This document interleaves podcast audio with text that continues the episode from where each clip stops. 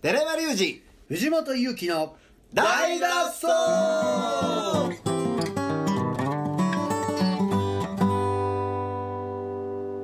はいということで今週も始まりました「大の大の大脱走はいもうね、えー年明けてはい、お祭り気分も抜けた頃じゃないでしょうかイギリスも終わったしね本当ですね行きましたあ見てない行ってないですか走りましたえ走ったんですか明日走ったっす嘘走った福男福男行きましたえ9時当たったん9時じゃない9時当たらず走った普通に走っええのたいや走っていいよあれはへえ当たらなくても行きましたえー、朝早いん違うんおそうですね、えー、6時ですねえ読みて映ってんですかあれ買い物見たら映ってんちゃうかな右右右ちゃうちゃうちゃう ちゃう左ちゃうであれカメラ全部右にあるかカメラぶっ突っ込んでいかんの ですから左にはないあええー何後ろの方で走ったってことそうですね、へー割と後ろの方で走ってあれでもあの走った人になんかこう残り服みたいななんか、はいこういうのもらもらえるんですうよ、ーんあのキーホルダーみたいな、えー全員にもらったそれをマグロの破片みたいなんですか何えマグロの破片マグロの破片って何でっかいマグロあるじゃないですか冷凍マグうロんそんなんじゃなくてお解体しキーホルダーキーホルダー、ねええそれをもらえるからそうなんですか行きましたあだから毎年服がある溢れてるんですねなるほ藤どね本さんはなるほど今年もなるほど外れ服が外れ服 もね 服でもないそんなことちゃうわいや先週ねはいはいはいあのミーハーな気持ちがいるという話をちょっとしたじゃないですかしたっけおい あれミーハーな緊張感とミーハー心がいるっていうあー話したでしうょんはいえーちょうどね、うんえー、一昨日でちょっと知り合いのあのオナニーマシンでわかりますバンド、あーはいはいのマネージャーの人がね、うんあのー神戸いてはって、うんでずっと3年ぐらい住んではったんですけどもう東京帰るとので2人の飲みに行ったんですけど、うんで灘のなんかねようわからん焼き鳥屋におうで知り合いが歌う日があるから行こうか言って焼き鳥食べながらみたいなそれがこの間かやね夜中連絡してきた時そうですそうですそうですあーででおもし面白そうやな思ってで行きましょうかって行ってほないろんな人がねあのめっちゃ狭いです L 字型のうねちっちゃい焼き鳥屋なんですけど、あのマイクがあってそこでいろんな人おっちゃんの中が歌ってはるんですようん僕いた時はもう「木綿のハンカチーフ」歌ってはっあーへてーカバーを中心にね太田裕美太田裕美の、うんはいでその次はあの赤いスイートピー」を歌うって、ん松田聖子はいでその次あのあれねあのハッピーエンドの「風を集めて」う歌んってはって、へーすごいねええ曲ばっかりやなこれ松本人志あ松本人志ちゃう わ松本隆さんの全部そうやな歌詞やと思って、うん兄ちゃんやっぱさすがうんいい歌詞書くわと思ってたら、うん斜め後ろにですね初老のおじいさんがおってですねあれと思って読みたら松本隆やったんですよ、 うわ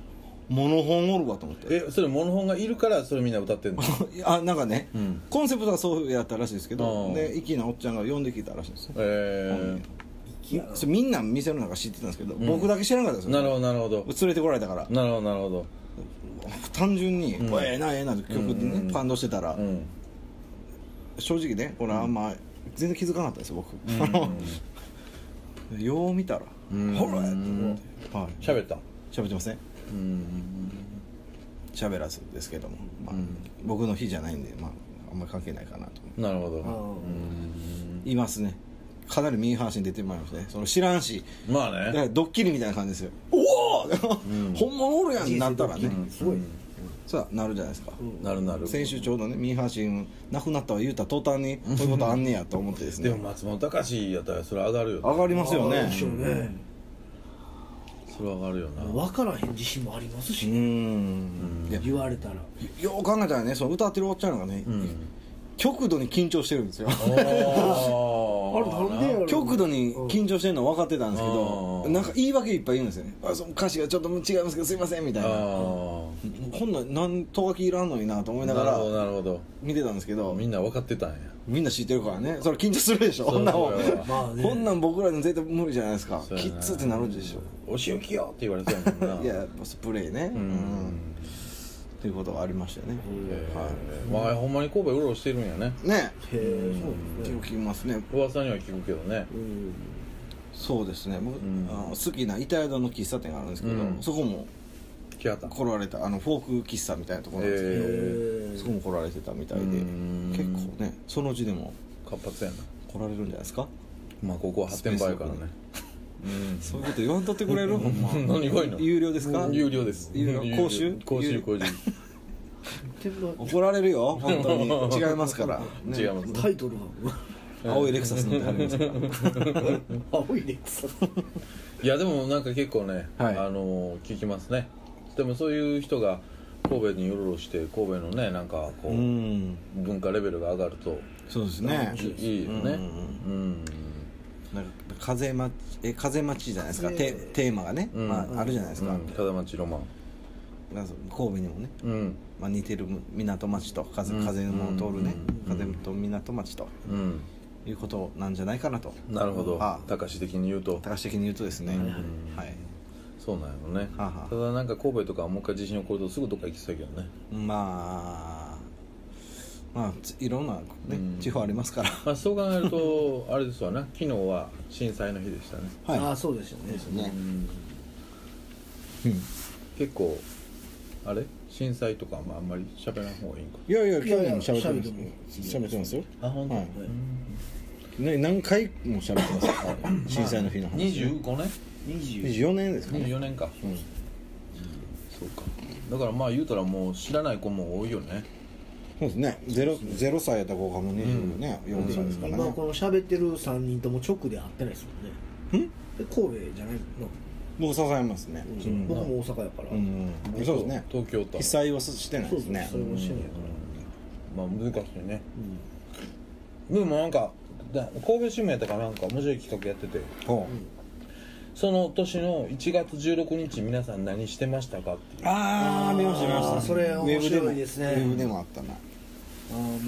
うで見てると24年経ってるけど結構その営みっていうあんま変わってないやんたか、なうんなんか神戸出て、はいはいはいはいどっかで紅茶でケーキ食べたとか、うん友達と喧嘩したとか、うん彼女と飲みに行ったとかはい日常よね、うん本当に今と何も変わらん、うーんで別れてとか終電乗ってとかその4時間後5時間後にっていうさ、うーんなすごい僕そういう意味がある企画やなと思って、うんうんそうですね振り返りやすいですしねうんそれねやっぱりその日常がそこにも昔にもあったっていうことを大事なことやね確認とか知っとくことそうですね16年前えいやいやいや20 20じゃあ24年前のえそれ1月16あ1日月16日に何してたかですそうだから1月前の17日日の朝やんか地震うんうんうんだからその前の日だからいつもこの話になると思うけどた多分僕らがもし神戸にいたとしてうん16日の夜飲んでたかもしれへんやんかほんまっすねでっ飲て考んでえたてらまあまた酔っ払ったやとかさなんか言うてさほんまっすねまたねなんつってバイバイして、 5時46分60ちょうど6時前ですからうねん、だからそう考えるとそのまた明日ねなんていういう言葉がさこう、うん通じる時と通じない時があるんやなってそういでうすねいうことを考えるとまあ今日話せることは今日話そうぜみたいな、酔いつぶれておれないですねこんなんやったらねでも僕は酔いつぶれてたけどね本当に、まあもう東京でねうん1月16日ですね17の朝まで飲んでましたからね震災なうん震災論あ震災なんですかちょこれでもなうんまあそれで明日ねそういでやすでもね震災でもそんなまたぎたくないよねでもねあそうですかうんまあ今日は松本隆論でいいです松か本隆論でいいいいかもしれない松本隆はどう思いますかはいどう思いますかどう思いますかうん私はもうかなり好きな世界観ですねどこどの辺が作詞方としてそれともえードラマーとして、ドラマーとして、うんえーっとね結構まあ七ハイソな七ボーイじゃないですか、まあねもう育ちがまあねうんでなんですかねその「春よ来い」とか、うんもう初期の初期とかのうん作り方とかも最初は多分一緒や一緒のはずなんですよ僕らうんも、うん感覚としては、うんけどそこからねどうほんまに作詞家として、うんあの大化をねうん開いていったのかっていうのはめちゃくちゃ気になるんで、確かにそういう話を聞きたいんですけど、うんまあねもう実際目の当たりにしたら何も喋れないですけどあね、 ーでそういうこと気にならないですかでもさハッピーエンドの時から異質やんかあでも初期の初期とかそはうです結構似てます、似てるというか、うん初期衝動の、うんね、感じとか出してるんで、なんでだから要するに風待ちロマンでああなったんかっていううんそのうんそうやねいきなりこう、まあ言うたらスタイルの確率やんね、はいはいそこにあるよねそうですあるよよねね比喩の美しさとか、うんね、うん言葉のつなげ方のね、うんそう美なんしかさそなんこのそれがすごいなんか音楽的よねそうですねどっちかっていうと、うんリズムが見えてくるような歌詞やんか、なんかそこがすごいなんか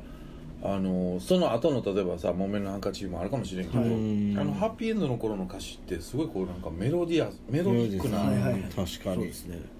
つまり洋楽にめっちゃ寄ってる感じがする、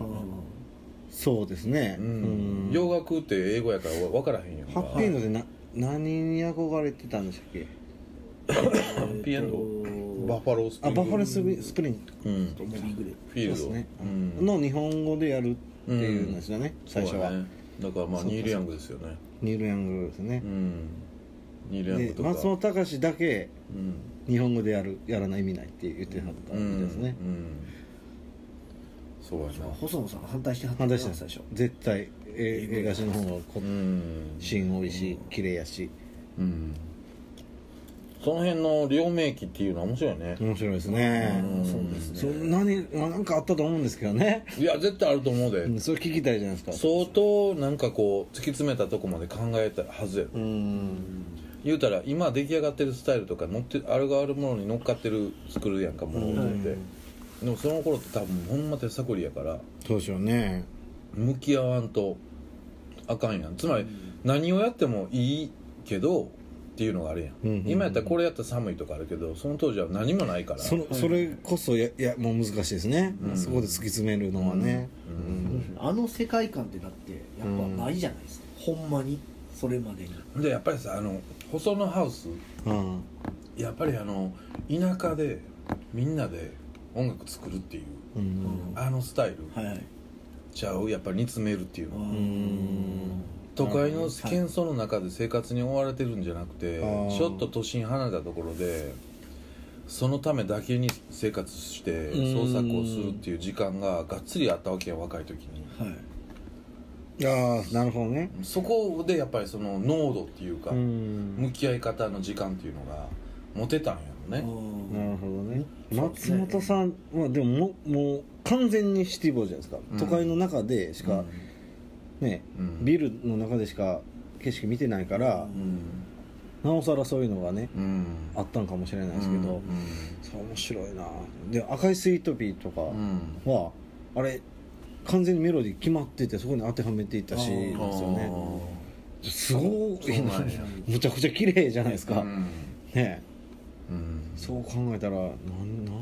何があったらなっていうねいやまあ美的価格が優れてるでしょ、うん単純にまずなるほどうんやっぱりレインボーのうんうんうんうんすごく繊細なセンサーがですねあるんじゃないですか、うん、そその言うたら時代もあるから葛藤っていうのも当然あると思うし、はいああうん危ない方向行ってるよ全部もいやいやでも分かりますね、うんうん結構ねその時代の文化をね、あの先導していったのはねそういう文化ありますしねう、うんまあ、あるしもともとやっぱり日本の音楽業界ってもともと言うたら、まあ、お金持ちの人しかできなかったっあーていうのもあるし、じゃあ音楽だけじゃないよ例えば車の世界もそうやし、はいそういう両名機っていうのはやっぱりどどうしてもやっぱりそのインテリ層というか、まあねそこのあれがあるよね美術文化はインテリアからこそ野蛮なことをやるとかそうですそう,、ねいうカウンターのこともあアるバンギしャルドがそういう部うん分でしょうね、そういうそのなんてアンチテーゼ的なうんスピリットっていうのはやっぱり恵まれてたからそうでしょうね、常にそれ壊すためにうんね全員やった、んやってでも結局全員やっても俺は過去にとらわれたままやって気づくっていうパターンばっかりですもんね、そうやな大概ねだから本当に貧しい人が音楽で立ち上がったっていうのはなかなかないよね、そうですよねそれがだって生まれる前に日本は全体的な社会レベルが上がってしまったからそうかそうか、だからまあ面白いなと思うのはやっぱお笑いの世界とか結構まだあるやんうんそうですねうん一回その社会的安定が日本もあってバブルもあって今ちょっと下がってここ20年ははいその中で本当に20その中で子供生まれ育った子供やんうん今お笑い芸人で貧乏を自慢してる子らって、ここ20年に生まれた子やんかそうですねうん、そうやろこの20年の日本の景気の停滞の中でうのん貧困っていうものを持ってるけどそれ以前はやっぱないから音楽の世界っていうのはそこはなかったよね結局日本にはまあそうですねカウンター、うんその貧困に対するカウンターの、うっんものでしかていうのがね音楽の日本の音楽業界ってなかったような気がするねでこれからじゃあ今その経済停滞20年を経て音楽で成り上がろうとする人はいるんかなといううんいるんじゃないですかいるんかなでも今見てるとやっぱ若い子って全員親が音楽やってて家にギターがあっいてやっーていう子はほとんどやでそうでですもわかかりますね、うんヒップホップのやつとかでもやっぱそう言いますね、うんもう親父が好きやったとか、うんそうそうやだかなら確かにその辺まあそれは日本の特徴なんかもしれんしだからこそ結構質の高いものができてくるのかもしれないけど、でスピリット出て根性でやる音楽をやる時代じゃないのかもしれへんしそれはうもんうちゃうでしょうね、まあ、文化として残るかもしれないけどそれがうん大衆だから矢沢永吉が言ったら成り上がりっていう思想あがーもう今の音楽業界には全世界的にいらないんやろねそれはもうないんですよないねよねドリーム的なねお笑いとかそういう方にとこにはあると思うけどねそうですね一発逆転みたいなシステムがないっすもんねないよねなかうんエミネムぐらいじゃんまあ、ヒップホップとかそうはいいけどやっぱ普通やろうと思ったら楽器かな感じしますねそうですね、んで楽器と向き合う時間もいるし、うん教養もいりますからねある程度ねいやいやなもちろんそやねってお考金えたらいるもんねでもお金いらんのかな今いやーでも例えば自分の子供に音楽習わそうと思ったら結構金かかるであ習わしたらねうんえ習習いました音楽僕は習ってない僕10年ピアノやってたけど弾かれへんせや何も弾かれへんねピアニストピアピアノの前にずっと座るって辻ことを辻君やったっけ辻君ってあごめんなさい何いやーそれは本物ね俺は1日だけやって先生が逃げていったえ流したんすか、うん流したうん、僕もほんま保育所みたいな感じでピアノ教室行ってましたね、まあでももともと音楽なんてインテリなことなんかもしれんしわかんないロックっていうものがそのイメージを変えたような気がしたけど実際はそのままなんかもしれんそうでしょうねうんとは思いますけどねそうそうか確かになんでそんななりやそうか A ちゃんとかのねやっぱあるやんロカビリーとうんかそういうのがああるでしょあるやんやっぱりヤンキーでも何でもいいあけりますど、ね社会を言うたら音楽うんぬんじゃなくて有名になるとか金持ちになるとか、うんはいはいはいそれをやるのに一番手っ取り早いのが音楽なんやっていう時代があったあやんりましたありましあったたし、うんもうやっぱウイルスな明太ロ俺らッがクちっちゃい時はまだあったもんうな、ん90年代のそうだっていうの誰グレイとかまあそこら辺そのそこら辺ってあったんかだからもうビッグマネーを掴もうぜみたいななでもえ成り上がりとか一回読みましたけどねうん中高ぐらいの時に読んでるうんまあそこはそういう夢があるやんいい音楽をやるんじゃなくてでかい男になるはいはいもうそうですたねめに音楽をやるってそうですねそれもうないよねないでしょうねうまあそれぞれでやったらええんちゃうみたいになってくるんじゃないですか今やり方あるしみたいなんでかい人間になるんやったらやっぱりお笑いやったりスポーツした方がいいようんでかい人間うねん突き詰めていけば突き詰めていくほどねそうかもしれないですねでその松本隆さんの時代っていうのはその一個もうちょっと前やんうん、そうですね音楽ででかい男になるとかいう発想が生まれる前やん40あーもう初期の初期ですよね、うんただかっこいい洋時楽代で聴言いってたからっもこういいっていう GS とかの時代ですからねあの、うんで出始めた時はね、まあ、ウッドストックがあってのとか、うんそういそうですうまあヒッピー的な時ってフォークが流行りだして、フォークダサって思ってた人なんですからね、うんうんうん四畳半フォークとかダサって思ってた人なんですからね、そうそうそれはまあダサいと思うわうん知ってもってたらね、うんそっちのやつをな、ね、うんだから本当にただ単に流行に敏感なうん人たちってことやんか、おしゃれ族やんかそうですね今と違ってその当時バンドを組んで音楽やるってことは、これ,、うんうん、おしゃれってことやんこれ話長くなりますけど、うん完全にそうじゃないですか全京都とかねその、うん僕が流行ったのは完全に田舎のう、んね、コーラが大学中央に来て、そううんね啓発されてそうです、けうんねうんそれだって重信房子だって大学やからやからなそうですよ、うんねそこまで普通の子やったんやからなだからその全教徒とかの学生とかに、うんマルクス主義とうんかすべての本を読んだことあるパーセンテージを調べたんですけど、うんうんもうめちゃくちゃ低いんですよもあ今うはいにうんにあ実際読んだことある人いどんだけいましたかっていうのを調べたんですけど、2パーぐらいしかいないんですようん怖っと思ってあ当時でってことそうそうそう当時の参加してた人もあー実際知らんのよねじゃあもうまた聞きまた聞きでってこうとんだからファッションちゃうかなっていうあわかるんですけどもでもその流行に敏感な感覚っていうのが、うんやっぱりこのあのたかしちゃんの繊細なところなんじゃうない、んだからおしゃれですごくこう美しいんじゃない、うん作品がなるほどというまとめはどこ、はいああ素晴らしいちょっとこれほんまちょっといつかね うんご本人に登場してもらって確認しましょううんやっぱおしゃれなんやろねうん感覚がそうでしょうねしゃれてるんやいけてる感じなんや今音楽でおしゃれっていうのはちょっと恥ずかしいとこあるけどうん当時はたまたま音楽やっただけでうんうんもっと別におしゃれなことがあったら絶対そっち行ってるはずやえーあーそういう人らは、そうですねうん、そういう洗練された人なんちゃう、うんそっかそうやな本読みましたけど松本隆はその親に対するね反発もなかったみたいですもんねその親官僚でうんそれでもう普通にいい家だ庭からただで単にイケてるやつらないわそれと時代がピエン ドそうでしょ音楽の時代音楽っていうものが時代的にバチッとあっただけで、は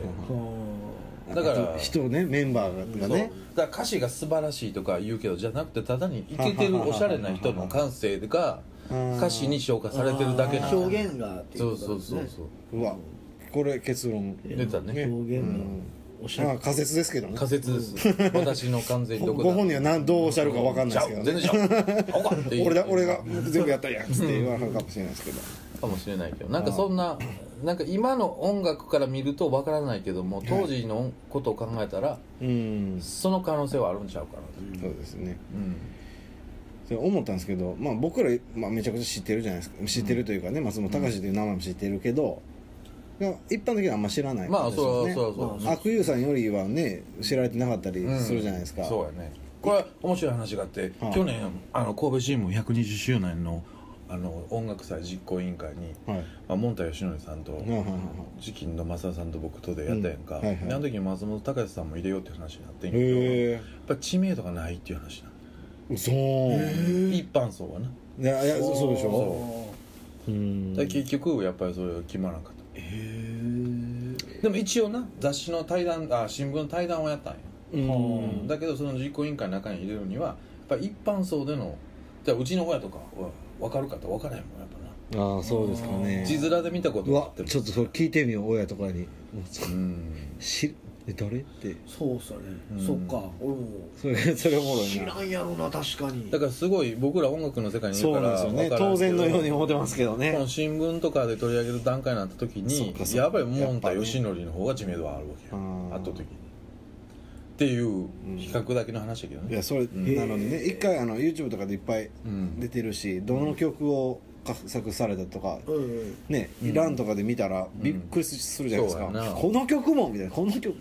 まあだからいわゆるプロフェッショナルの作詞家だよねそうですねそうそうねうんスニーカーブルースもですからね近藤真彦とかも書いてますから、うんジャニーズも行っ悪て友なんかもうその松本隆の登場によって完全にうんやる仕事が変わってしまったもんね、ちょっとね、い色もんじゃって言うとあれですけども、うん でもそこっアてイなドんルか系でね洗練されてたんやなやっぱ、うんもう演歌もやってるしね演歌やってる演歌やっるてるよああお父さんそうなんやあーでもそこから言うたらスタイリッシュな松本隆とちょっと泥臭い悪友というふうに完全にこう分かれていったもんな、そうですねそういうのね喋りたいなこれ